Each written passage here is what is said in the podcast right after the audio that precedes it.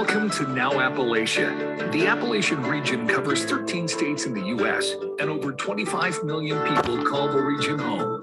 This podcast profiles the authors and publishers with connections to Appalachia and how the region influences and impacts their creative work. And now, here's your host, author and Appalachian resident, Elliot Parker. And hello, friends. We welcome you to another episode of Now Appalachia, the podcast program that profiles authors and publishers with connections to the Appalachian region and how those connections influence and impact their works. I'm your host, Elliot Parker, and it's great to have you with us today. We are talking about history. We're talking about history from the Civil War period, and more importantly, we're talking about a brand new book by historian Jonathan White. It is called A House Built by Slaves, and this is a great new book. It's a rich and comprehensive account about an aspect of Abraham Lincoln's presidency that you may not know much about, or if you do know something about it, you might not know what its significance is. And we're going to talk about that with uh, Jonathan White today here on the program about this and what he has uh, in this book and how it's connected to uh, the Lincoln presidency, Abraham Lincoln, uh, and everything that happened uh, during that period of his presidency in the mid 1860s. And Jonathan White joins us. He's an associate professor of American Studies at Christopher Newport University. He's the author or editor of 12 books and more than 100 articles, essays, and reviews about the Civil War. His earlier book, Emancipation, the Union Army, and the Reelection of Abraham Lincoln, was named the best book of 2014 by Civil War Monitor and was also a finalist for both the Gilder Lehrman Lincoln Prize and the Jefferson Davis Prize, and it did win the Abraham Lincoln Institute's 2015 Book Prize. His recent book, Our Little Monitor The Greatest Invention of the Civil War, which was co authored by Anna Gibson and with Anna Gibson Holloway, was a finalist for the Indie Book Award and an honorable mention for the John Lyman Book Award. He serves on the board of directors of the Abraham Lincoln Institute, the Abraham Lincoln Association, and the Lincoln Forum. And in 2019, he won the Outstanding Faculty Award of the State Council of Higher Education for Virginia, which is the highest award given to faculty in the Commonwealth. A, a very uh, outstanding and prestigious prize for sure. And we are so glad to have uh, John White on with us today to talk to us about his new book, A House Built by Slaves. So, uh, John, welcome to the program. It is really great to have you with us today. Thank you so much for having me.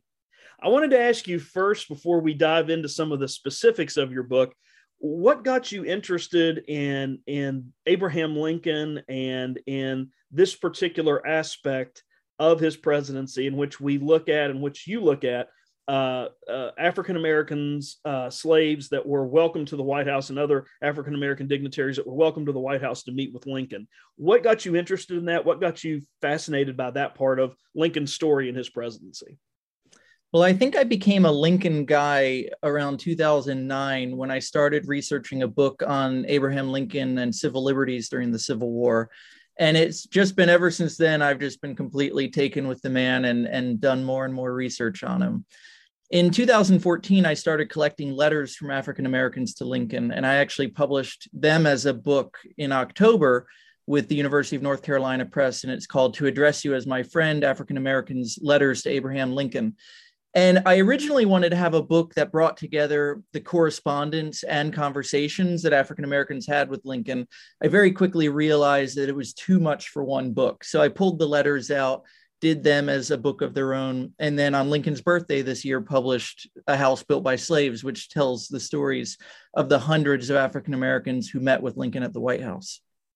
It's, it's a fantastic story, and it's something that uh, uh, people who uh, have studied Lincoln or taken classes in Lincoln uh, know about, but you do such a great job of really peeling the layers back into who came and why they came and what were the conversations that they had. And you also do a very good job of kind of setting the story for how we get to this point with Lincoln's life. And, and I wanted to ask you about an event that you write about kind of early on in the book. Um, and, and, this is when um, Lincoln was 19 years old. Um, he and an associate sort of barred, uh, you know, got a load of produce and other goods to take to New Orleans. Um, he got there, but he was attacked by some local slaves. I think there were seven of them that attacked him, and, and they tried to steal the load uh, of information or the load of goods from him. Um, and I just wanted to uh, ask you a little bit about that because we get a sense that that experience and, and that memory for him uh, really kind of shaped his perspective on the slave trade. Can you talk about the significance of that event uh, to Lincoln and, and, and why he began to kind of see uh, the slave trade that was going on in that period in American history, why he started to see that as, as important but differently? Yeah, Lincoln made two trips to New Orleans, once one in 1828 and one in 1831. And on that particular trip, he went with a, another young man named Allen Gentry. And it's this really incredible moment where they are camped on the the side of the Mississippi River down in Louisiana. They get attacked by seven slaves who either want to kill them or beat them up or just steal from them.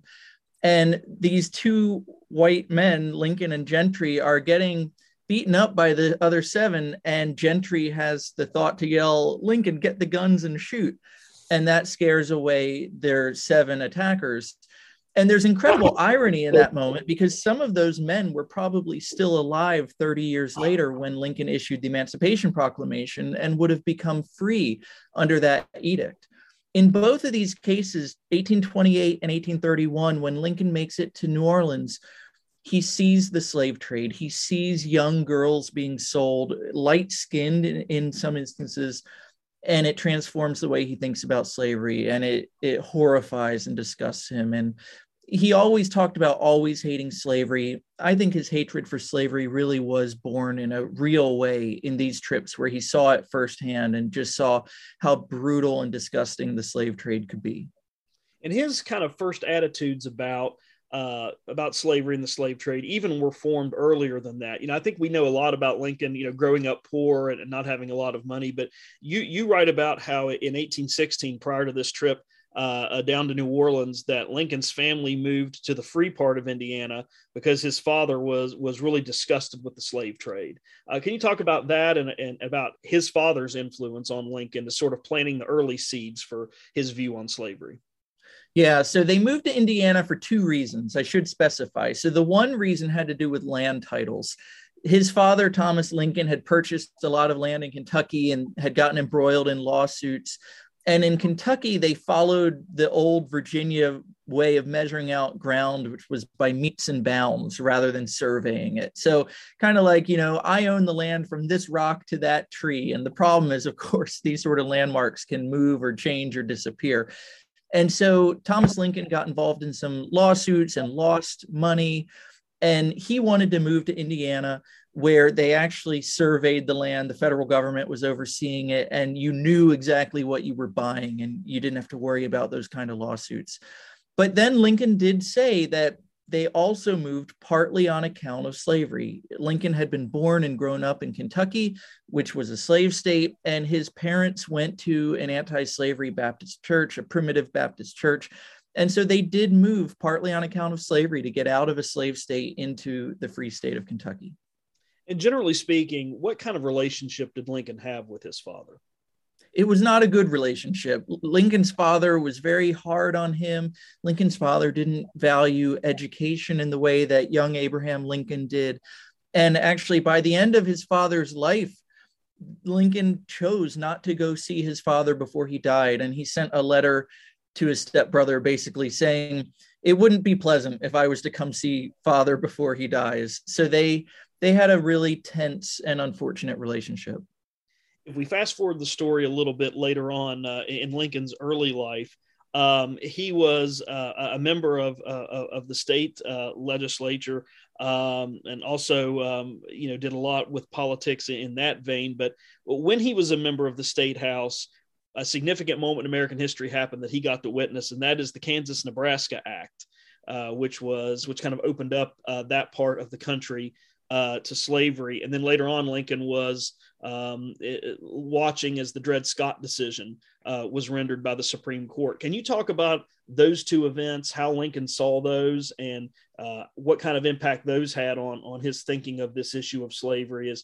as he starts to kind of move into his, the, the middle portion of his life? Yeah, so the Kansas Nebraska Act was a law pushed through Congress by Lincoln's primary political rival in the 1850s, a senator named Stephen Douglas.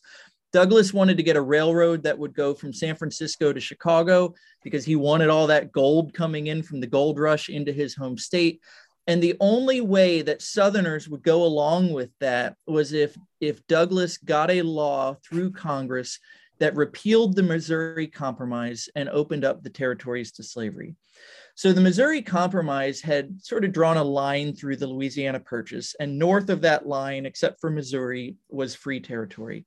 And what Southerners wanted Douglas to do was repeal that line, repeal that law from 1820, and allow slavery to move into the what was now known as the Kansas Nebraska territories. So Douglas did that. He got this law through Congress and it allowed for a, a, theory known as popular sovereignty. The white people who moved to Kansas, Nebraska could decide for themselves are we going to have slavery or are we not going to have slavery? And what this what ended up happening was people flock into Kansas, pro-slavery northern uh, southerners or anti-slavery northerners and they end up destroying each other, bludgeoning each other, burning their houses down, killing each other in, in cold blood in a period known as Bleeding Kansas. And Lincoln was really horrified by this violence going on in Kansas, this violence that this law brought about, this Kansas Kansas Nebraska Act in 1854. And it's believed that he ghost wrote some anonymous articles for the local newspaper criticizing the Kansas Nebraska Act. He then, in October of 1854, would give what's now a very famous speech in Peoria, Illinois, where he talks about how this law is trampling on the blood of the founders and it's trampling on the ideals of 1776. Then in 1857, the Supreme Court issues its, I think, most infamous decision, the Dred Scott decision, where the court says that African Americans are not citizens and cannot sue in the federal courts. And the court also says that Congress cannot legislate regarding slavery in the territories, meaning that that old Missouri compromise that had already been repealed, the court now struck down as unconstitutional, even though it was no longer a law. And the court finally said that the due process clause of the Fifth Amendment guaranteed white Southerners a fundamental right to own slaves.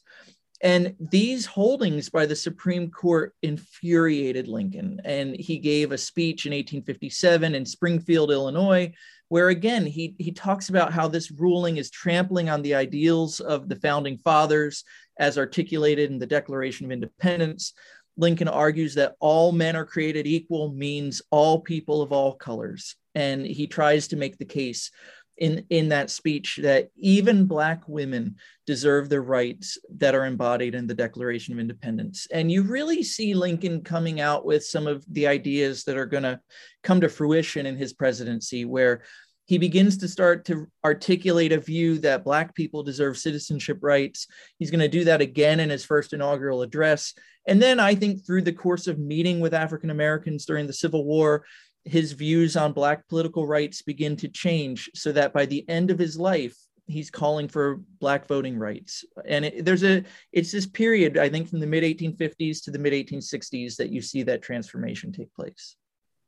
We're speaking with Jonathan White here on Now Appalachia. He's the author of the terrific new book about Abraham Lincoln's presidency. It's called A House Built by Slaves. And uh, John, I wanted to ask you um, uh, about uh, how all this gets started. So, so Lincoln is elected in 1860. Um, one of the things I always find fascinating about this period in American history is that uh, people, ordinary citizenry, could go and talk to the president, and he had almost like office hours, like we would think of uh, uh, in a college setting, you know, where you could go meet with the president and actually talk with him and speak with him. Something that just would never happen today. But in terms of of setting this up for African Americans to be able to come to the White House and meet with Lincoln, why did he decide to do that, and and how did he set this up? And how were the people that got to come and see him individually? How were they selected? How were they they vetted? How did all of this start in terms of him being able to to set this up where these these african americans could come speak with him? So he beginning in 1861 any white american as you alluded to any white american who wanted to could go to the white house early in the morning wait in line for a while and then by the time when it got to be their turn go into lincoln's office and talk to him about anything they wanted. And so if your listeners have seen the lincoln movie the spielberg lincoln movie you get a sense of that where this husband and wife come in from from missouri and they want to talk to lincoln about this toll road that they own. And while that was a fictional scene in the movie that's exactly what happened in lincoln's presidency. For the first year, it's only white Americans who claim this sort of access to the president. But beginning in April of 1862, Black Americans do it as well. And in most of the cases, it's not orchestrated by Lincoln. It is people who just want to go to the White House. They go uninvited, unannounced. They show up, they present their card, and they wait their turn to meet the president. In some cases, in a very famous one in August of 1862, Lincoln invited a Black delegation of leaders from Washington, D.C. to come meet with him. That was a first in American presidential history where a president invites a delegation of Black leaders to come and talk about politics. But in most cases, it was Black people on their own deciding we are going to avail ourselves of this sort of open door policy and go in and meet the president. And what was Lincoln hoping to accomplish by that? What was he hoping to accomplish by meeting, as you mentioned, with the, with the delegation, meeting with uh, ordinary citizens? We'll talk in just a couple minutes about some of the people that that spoke to Lincoln then that you write about and what they had to say. But what was he trying to accomplish? Because we, we forget in this that he is a politician uh, and, and, he is going to run for reelection in 1864. Um, but what was he trying to accomplish by, by with these meetings and with talking with African Americans? Yeah, it's a great question. And I think it's it's a complicated one. It really depends meeting by meeting. So if someone shows up and simply comes in and says, I need help with such and such issue in my life, then he seeks to accomplish what he can to help them. And there are known instances where poor African American women came to the White House and they needed money, they needed assistance, and Lincoln did what he could to help them find it.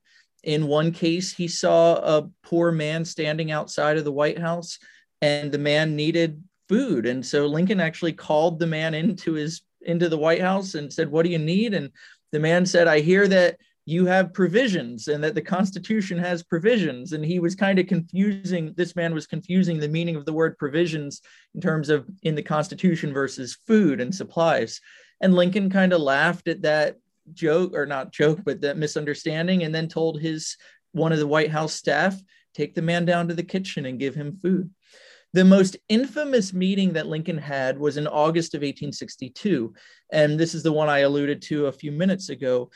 In this case, Lincoln had decided to issue an Emancipation Proclamation, but he was waiting for the moment to do it. And while he was waiting for that right moment, he did a couple of things to prepare the Northern electorate for what he knew was coming. Lincoln knew that most white Northerners would not support emancipation. He knew that they were racist and did not want slaves to become free because they would become an economic competitor for white workers in the North. They might depress wages or take away jobs. And so Lincoln wanted to persuade the, the white Northern electorate that they didn't need to be afraid of emancipation. So, in this one really infamous meeting, and it's the one that's different from every other, Lincoln invites a Black delegation of leaders from Washington, D.C., to come to the White House in August of 62. And he then lectures them on why they should leave the country through a process known as colonization. And for 45 minutes, he tells them, Your people are the cause of the war. And if you weren't here, white people wouldn't be cutting each other's throats. And so you should take your people to Liberia or to Panama, somewhere where you'd be well suited for the climate. I mean, it was just very condescending and unfortunate. And it's one of these things where, you know, as a Lincoln guy, I just wish he had never done this. But the reason he did it is he wanted the white electorate in the North to realize that if emancipation came, they didn't need to be as worried about it as maybe they would be. And so he wanted them to know that he was thinking about colonization. And I, I do want to make a very two very important points here. The first is Lincoln never supported forced deportation. He some people today say he wanted to deport all black people out of the country. That's just not true.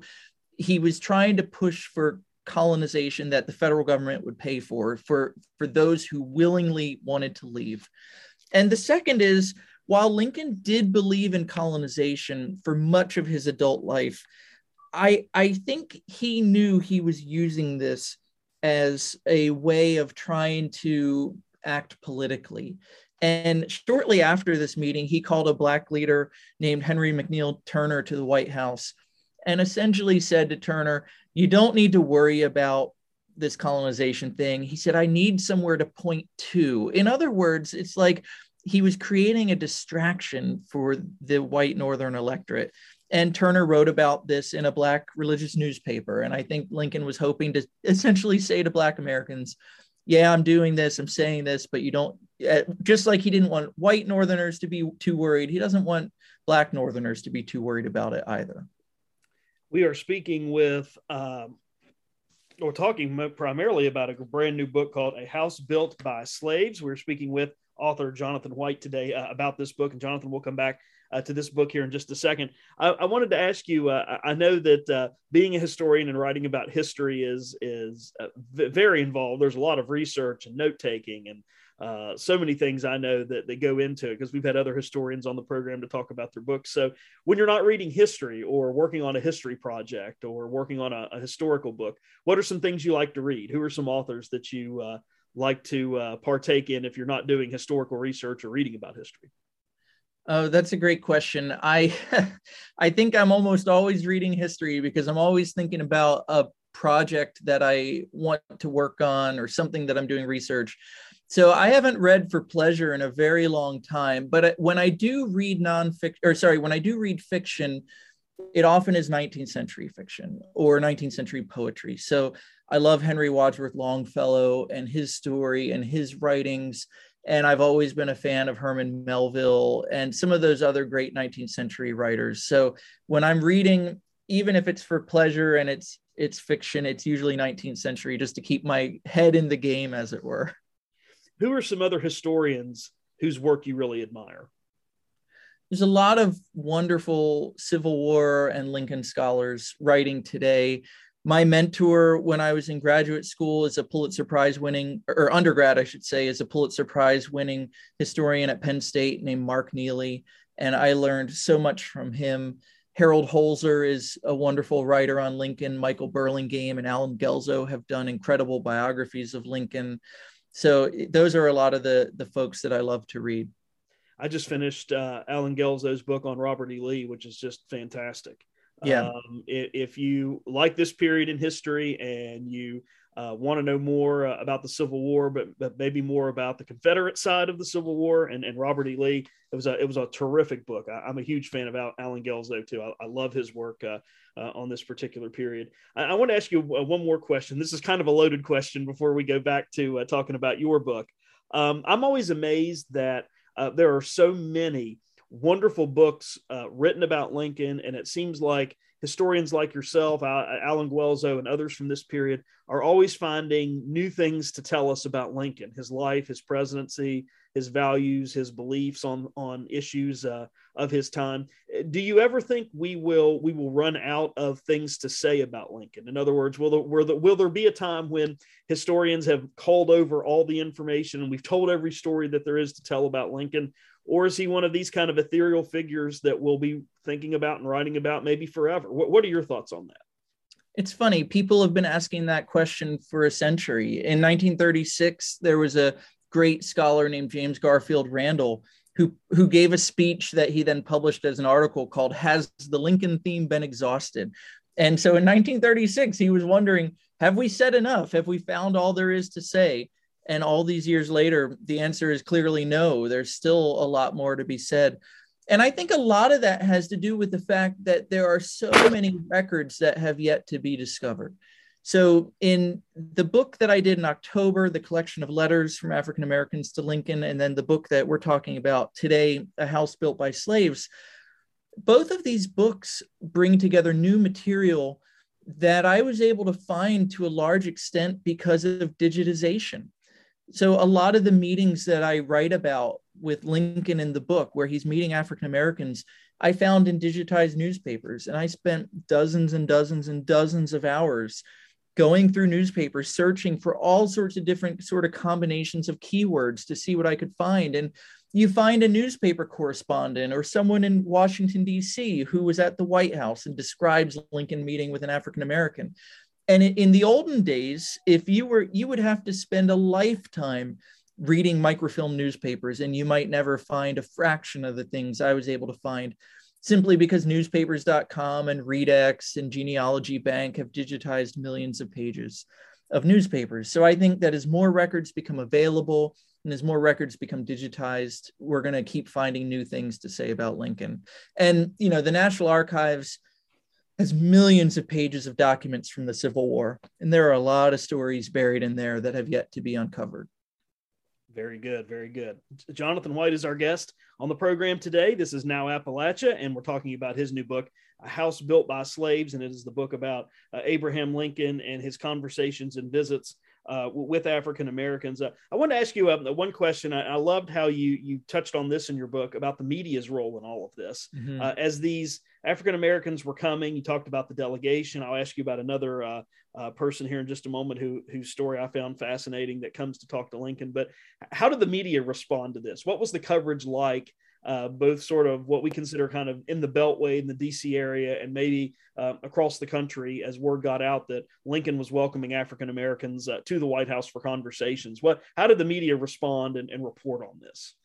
Well, it depended on the newspaper. So in the 19th century, newspapers were unabashedly partisan. If you were in a city, you had a Republican newspaper and a Democratic newspaper. And if you were a Republican, you read that side. And if you were Democrat, you read that side and there was no pretense of impartiality or modern journalism like we pretend to have today. I mean, I think our press is still very partisan today. They pretend that it's not, but it is. Back then, they at least owned up to it, and each paper would say, yeah, we are Republican or we are Democrat. So the Republican papers are generally supportive of what Lincoln is doing. The Democratic papers are outraged by what Lincoln is doing. And when they report on Lincoln meeting with Black people at the White House, they're furious about it and they think that this is a sign that lincoln is trying to trample on the rights of white people and take away white citizenship and create black citizenship southern newspapers have the same exact response and in the book i even quote some southern diaries where confederates say look we're justified in seceding. Look at what Lincoln's doing. He's welcoming black people at the White House. So clearly he wants social equality and we were we did the right thing to get out of the country. Very good. I wanted to ask you uh, about uh, a quote that's uh, that's in your book um, because a lot has been written about about Lincoln and his views on on religion and faith, and I've heard historians talk about this. But I wanted to read this quote that, that you had in your book from Caroline Johnson, who was an artist. Uh, when she met with Lincoln, she told him, she said, "Mr. President, I believe God has hewn you out of rock." For this great and mighty purpose. Many have been led away by bribes of gold, of silver, of presents, but you have stood firm because God was with you. And if you are faithful to the end, he will be with you. And I'm just wondering if it, you know, did, did Lincoln feel that way to some degree, uh, in, in, your opinion, that, that, that he was standing on the, on the right side of, of God and did, uh, a majority of the the people he met with there in the White House, to your estimation, or or maybe even in, in, the country, did, did they feel he was taking? I know the South felt differently, but felt like he was standing sort of on the right religious side of, of this particular issue. Because I know there's been some some writing and historians have talked about. Some have said that Lincoln, you know, had uh, uh, not as much faith as we think, or that he had more faith than we think. So, it, Caroline Johnson's comment: how did how did that sit with Lincoln? Did he feel like he was on the religious right side of this issue with with with slavery and emancipation coming in those issues. Yeah, my view on this is different from people like Allen Guelzo or I think Michael Burlingame.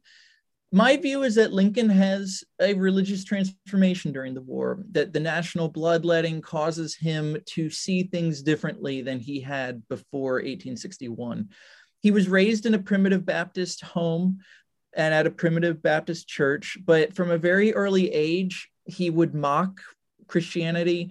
He used to stand on on stumps when he was a little boy. He would listen to the sermon and then go home and stand on a stump and repeat the sermon, sort of parodying it and parroting it out to his friends. And I think his father beat him at some point for doing this. And by the time he was a young adult, when he ran for Congress in 1846, people were charging him with infidelity, and he had to publish a handbill saying, No, I'm not an infidel. I, am not a scoffer at religion and you know he was reading enlightenment thinkers as a young man. He was reading people like thomas paine who were critical of christianity. And i think that those things were very influential in his life. But then the war comes and i think that that just transforms the way he thinks about god and the role of providence in the world and the role the the importance of the bible. And if you look at what lincoln says to black visitors these are very spiritual conversations. Many of the Black visitors who come to meet with him are ministers from different denominations, to be sure, but they come and they're quoting the Bible to him, and he's quoting the Bible. He knew scripture forward and backwards. And, and I think that by the end of the war, you see that he has a very profound view of God's place in the world. And I would by no means say he's a evangelical born again Christian, but I do think he comes to understand God in a way that's different than he did before. I think he had almost a deist view of God as a young man, whereas I think by 1865 he sees God as being intimately connected in in what's going on and orchestrating what's going on and and he it, it's interesting in his second inaugural address in talking about the north and the south he said both read the same bible and pray to the same god and and each invokes his aid against the other and what lincoln essentially gets at is both sides claim god is on our side and he essentially says but maybe we have to realize that god is doing self something else in this war that's and we need to worry about being on god's side rather than you know saying God is on our side. And and you know, most Christian ministers weren't thinking that deeply about things then. And so I I think there's a really interesting transformation, and I tr- that takes place during the war. And I try to show how interactions with African Americans help push that forward.